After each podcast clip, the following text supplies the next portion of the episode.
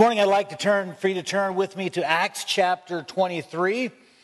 Uh, we're continuing our series in, in the book of Acts.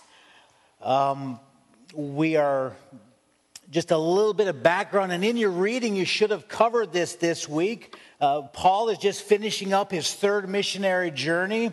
He's come back to Jerusalem. He gives a report of what God is doing. This sort of what Kevin did for us. Uh, giving a report on, on what happened when he was on this journey, especially what happened among the Gentiles. And, and during his time of reporting, Paul gets kicked out of the temple. There's a riot that ensues. Paul gets arrested and eventually has to appear before the, the chief priests and the council. And Paul makes this statement in Acts chapter twenty-three, verse one. It says that he looked straight at the Sanhedrin. In other words, um, you could interpret this as he gave them a, maybe a dirty look, but he looked at them and they knew he was serious. He looked at them and he said, "My brothers." And remember, Paul probably knew a lot of these guys. He had uh, served with a lot of these guys. And, and he says, "My brothers, I have fulfilled my duty to God in all good conscience to this day. Now, as I was doing my study, I got stuck here um, on verse one. That's as far as I got. I, I wondered, what did Paul mean by when he said, I, I have lived with good conscience? What is a conscience? And how does it work within me?" And as I did more study, I realized Paul used this word a lot. Actually, he uses it about thirty times in, in the letters that he writes to the churches in, in the New Testament. And so obviously Paul thought that, that this was something pretty important for us to get to understand what a conscience is. Now, this word conscience is often misunderstood and abused and, and neglected. You know, if you've watched Pinocchio, you know that Jiminy Cricket served as Pinocchio's conscience. And he would always sing, "Let your conscience be your guide." But the reality is our conscience can mislead us. It can play tricks on us. So you may ask the question, well, so what? what is a conscience? Well, Baker's encyclopedia says it is a self-awareness that judges whether or not an act one has carried out or plans to carry out is in harmony with one's moral standard. The Eastern Bible Common Dictionary says it is an inborn sense of right and wrong by which we judge the moral character of the human conduct. Now, the conscience doesn't set the moral standard. The conscience follows the standard that has been set. And God has given every human a general revelation. Everyone knows right from wrong. Is that correct? You know, a child at, at a young age, when they disobey or when they do something they shouldn't, when they break something, they know they've done wrong because they have been born with this, with this instinct of, of right and wrong. Although we are born sinners, we have an understanding that there is right and wrong. In Romans chapter one, verse eighteen, Paul addresses, he says, "The wrath of God is being revealed from the heavens against all the godlessness and wickedness of people who suppress the truth by their wickedness. Since what be, may be made known about God is plain to them because God has made it plain to them. For since the creation of the world, God's invisible visible qualities, his eternal power and his divine nature have been clearly seen." So we see that, that God has placed within every human being this thing of right and wrong. You know, I often have, have wondered, so, so what keeps this world just from, from going completely haywire and being out of control? It's our conscience. It's what God has placed within us. But if we're not careful, we lose our ability to distinguish between right and wrong as our conscience gets seared. And, and in verse twenty-six here of, of Romans chapter one, Paul addresses that. He says, therefore, God gave them, in other words, as, as they continue to, to go against their conscience, it says that he gave them over to their sinful desires and, and their hearts to sexual impurity for the degrading of their bodies to one another. And he goes on and explains how it got out of control. But God has written his law on the hearts of even those who don't know him.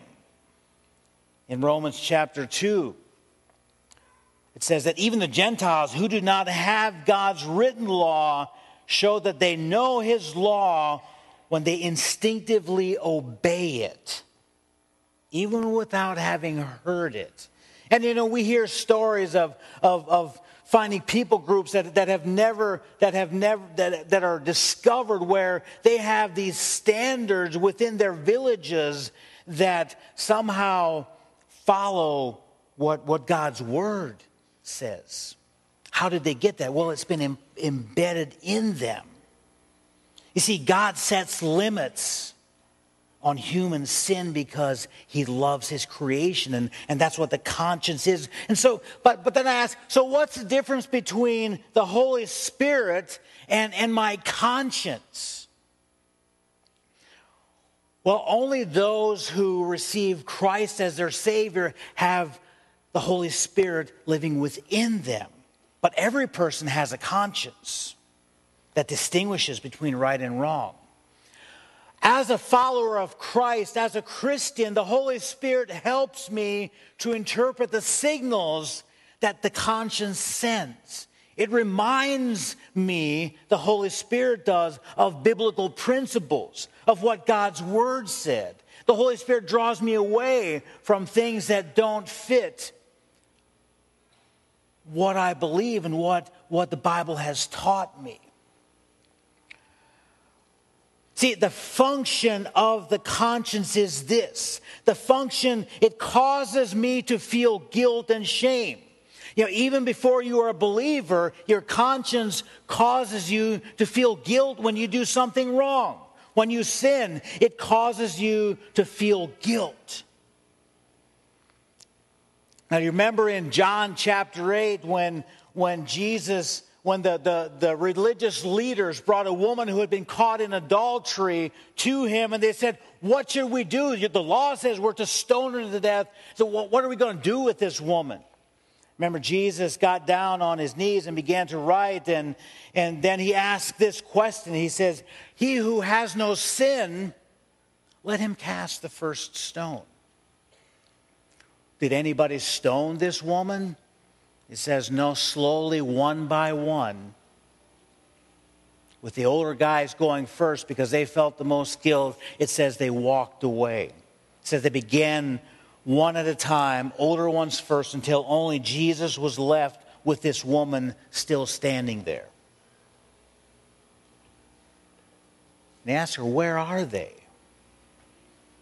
Has no one condemned you? The reason nobody condemned her was because they all felt guilt. Their conscience convicted them of their own sinfulness. And that's how our conscience works. It helps us to discern. It causes guilt and shame when we sin. It also warns us when we contemplate doing wrong, even when we think about doing wrong. So, so when, when you get your phone out and, and you're contemplating going places that you shouldn't go on your phone or on your computer, your conscience creates guilt and, and, and says, you know, you really shouldn't go there. What you're thinking about doing is wrong. So our conscience even, even will, will help us to discern if what we're thinking about and contemplating wrongdoing. It convicts us of that. Our conscience also approves when we do what we believe to be right. But what we have to be careful of is, depending on how we've been feeding our conscience, we can we can train it into into thinking that we're doing something right when when we really aren't. Remember, Paul in Acts chapter twenty-six, verse nine says this. He says, "I too was convinced that I ought to do all that was possible to oppose the name of Jesus of Nazareth." Paul believed with all of his heart and with all of his conviction that persecuting Christians, killing Christians, was the right thing to do. And his conscience was not um, convicted because he had taught himself, he had conditioned his conscience to believe that this was right. That, that persecuting Christians was, was the right thing to do. So we have to be careful, because our conscience can mislead us if we feed it the wrong things, because it functions on the basis of knowledge. You know, why can somebody that is Muslim believe that it is right to kill the infidel? Because that's what they've been conditioned to do. Second Corinthians chapter one, verse twelve. It says, "Our conscience testifies that we have conducted ourselves in the world and especially in our relations with you with integrity and godly sincerity." And then Paul says, "We have done so relying not on worldly wisdom, but on God's grace." Paul's saying, look, we, our conscience testifies that our conduct in, in the world and especially in our relation with you with integrity and godly sincerity. How? By the grace of God. Because we fed our conscience from the Word.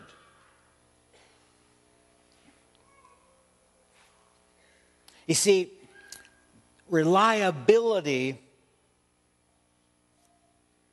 depends on the degree to which God's Word has been implanted into your conscience.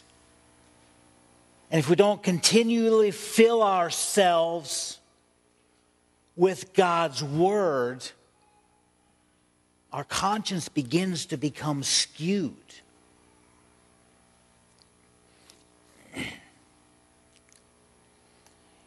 See, our conscience can...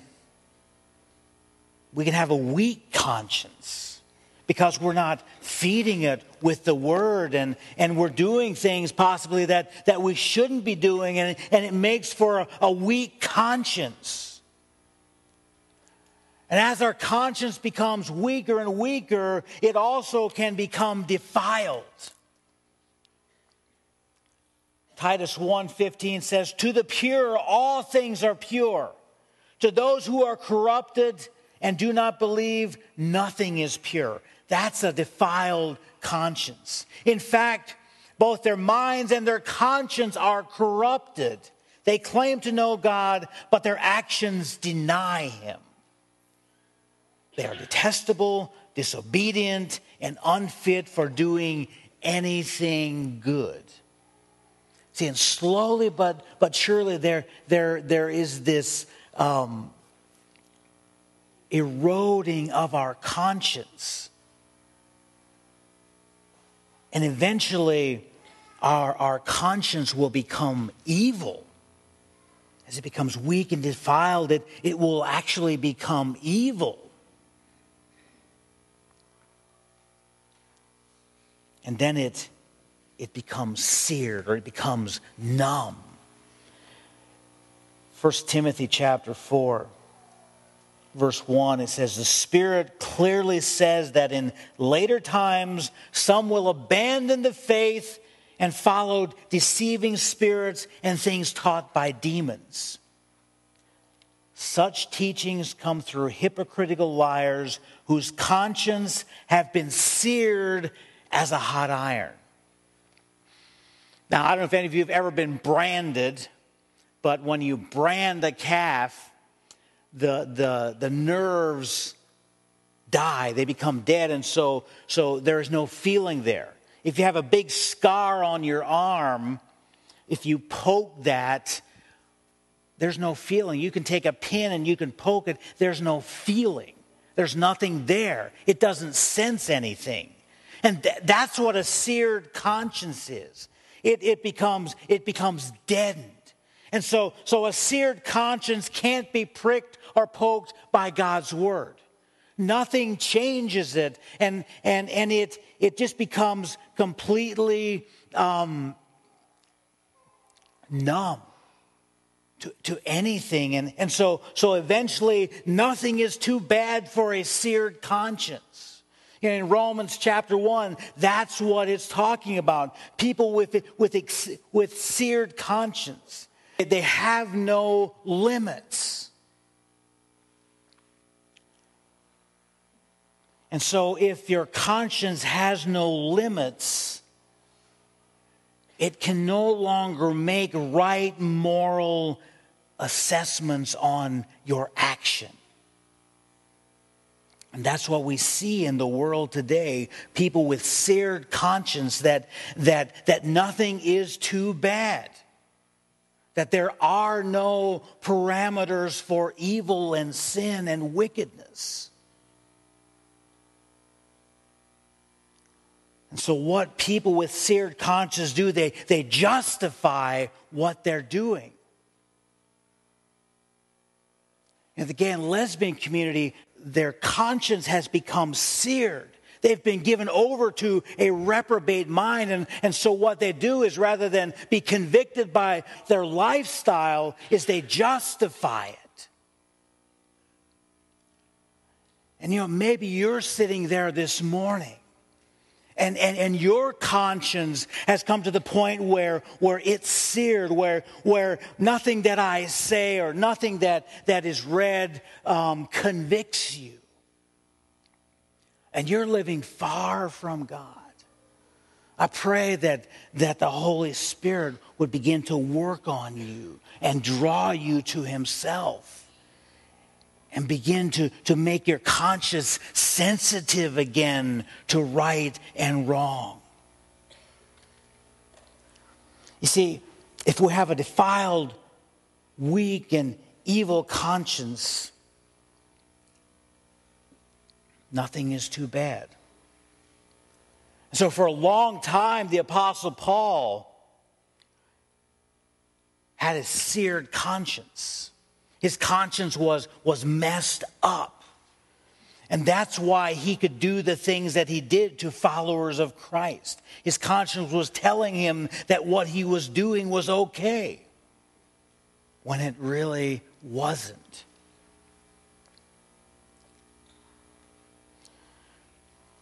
But here Paul says that he lives with a clear conscience. In, in, in Acts chapter twenty-four, he says he lives with a clear conscience. So, so what changed about the Apostle Paul?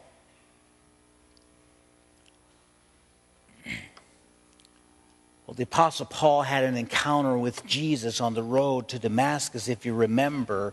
And, and when Jesus came and, and, and transformed Paul, Paul's conscience was also transformed. And when Paul became transformed, when his conscience became transformed, his desire was to please God.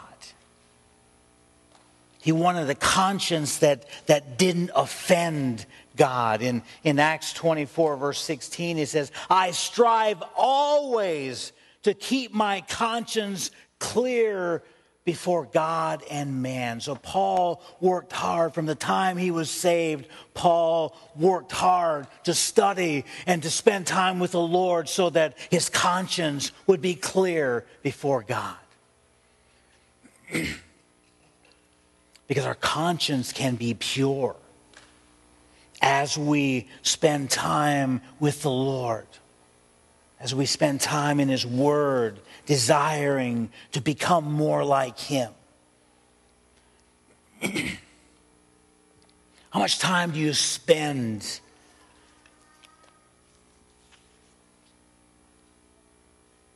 feeding your soul, feeding your conscience with God's word. Paul in First Timothy, when he's talking about the responsibility of a deacon, he says they must keep hold of the deep truths of faith with a clear conscience. You see, the cleansing of your conscience can only happen through the blood of Jesus Christ. Has your conscience been cleansed by Jesus Christ? First John one nine says that if we confess our sins, he is faithful and just and will forgive us our sins and cleanse us from all unrighteousness. You know, I know I am throwing a ton of scripture at you this morning, and I hope you're writing it down. Uh, but, but this is such an, an incredibly important thing for us to understand. I mean, we can't let our conscience become weak. We can't let our conscience become defiled. We can't let it, we can't let it become seared, because it is what directs us. And we have to understand this. We have to understand that it is important to train our conscience with the knowledge of the Word of God. You know, Dan talked about that this last week. The reason that you can get on your phone or, or you can get on the internet and go to sites that you shouldn't go to is because your conscience is weak, because you're not feeding it, you're not taking care of it, and so, so it becomes easier and easier to do these things. The reason is it's easy, it becomes easier to, to be in a wrong relationship with someone, in an inappropriate relationship, is because your conscience is weak and, and you haven't been feeding it and caring for it, and so it becomes weak. You see, when you feed it and you take care of it, it becomes more and more sensitive to what is right and wrong, and, and we're not taking care of them the way we should. You've got to take care of it. You've got to be in the Word. You've got to be in the Word.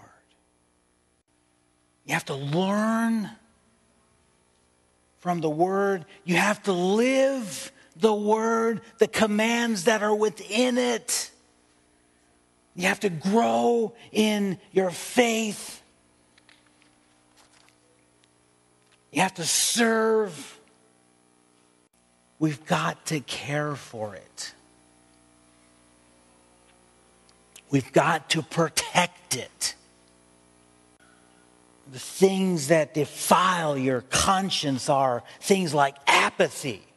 And that's the thing that, that probably you sense in the Christian community more than anything else, is this thing of apathy, lack of caring, having other things that are more important than, than a relationship with Jesus. We could care less.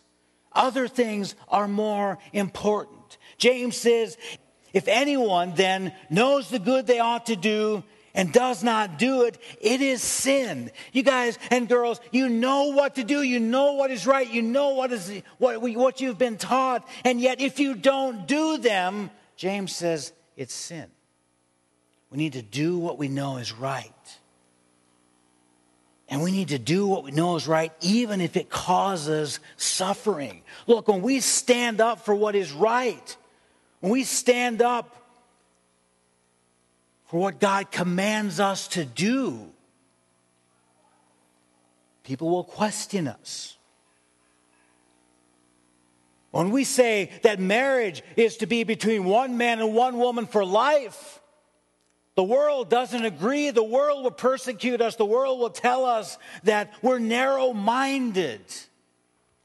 First Peter two nineteen says, "For it is commendable if someone bears up under the pain of unjust suffering because they are conscious of God."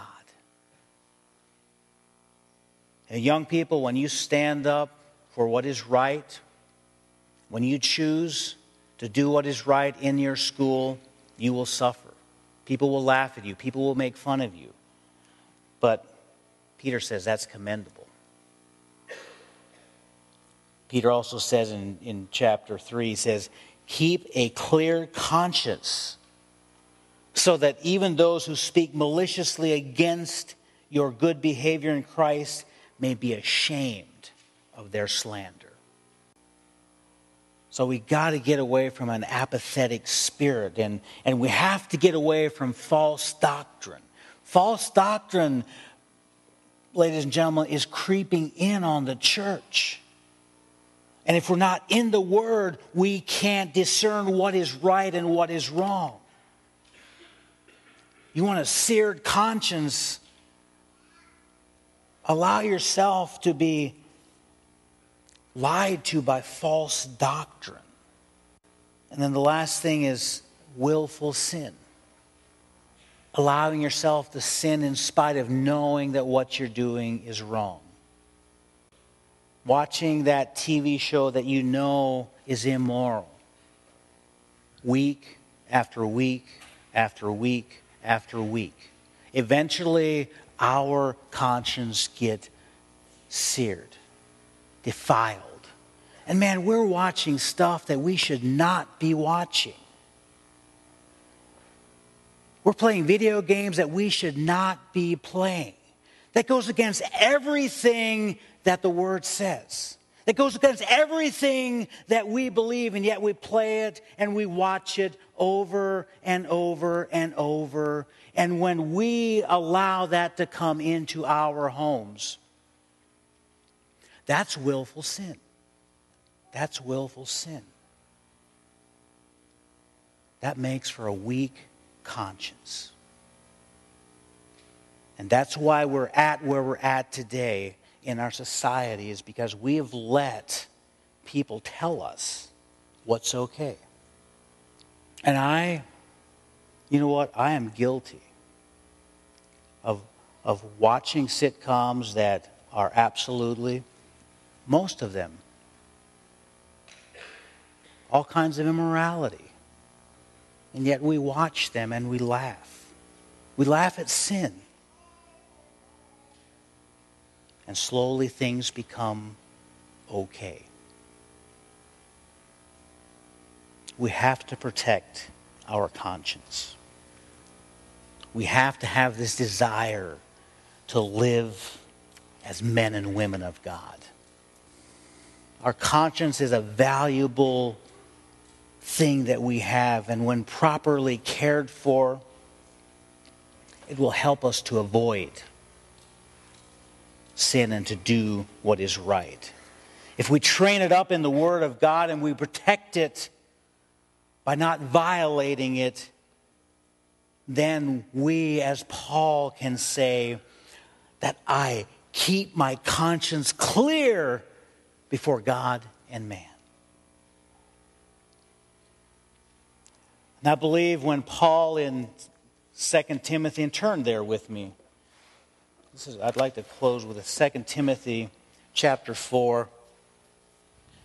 So when Paul says this, I believe Paul, because he lived a life desiring to please God, desiring to live with a clear conscience, was able to say this.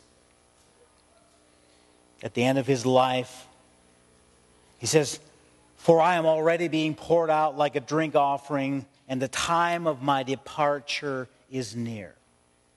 He's coming to the end of life. And as he looks back and reflects on his life, he says, "I have fought the good fight. I have finished the race. I have kept the faith. And now there is in store for me the crown of righteousness, which the Lord, the righteous judge, will award me on the day. And not only me, but also all those who long for his appearing." That's us. That's my desire. That when I get to the end of my life, I can look back and say, I have fought the good fight. I have finished the race. I have, I have kept a clear conscience. I have served the Lord. I am ready to meet him. I have no regrets. I want to live my life with, with no regrets. I want to live my life for his glory. And I hope you want to do the same. Father, this morning as we come before you and we realize just how this world is a, is a tough place to live. Father, give us strength and wisdom to live our lives with, with much integrity, to live our lives without regret. Father, may we desire your word. May we allow your word to fill us and to change us and to guide and to direct us. May our consciences be healthy and and and may they may they from your word show us our sin, convict us of sin even before we do them, even as we're thinking about them. Father, may we care for ourselves. May our lives reflect your glory. Lord, may we, um, I just pray that every person here would live their life without regret, and for your glory. It's in Christ's name that we pray. Amen.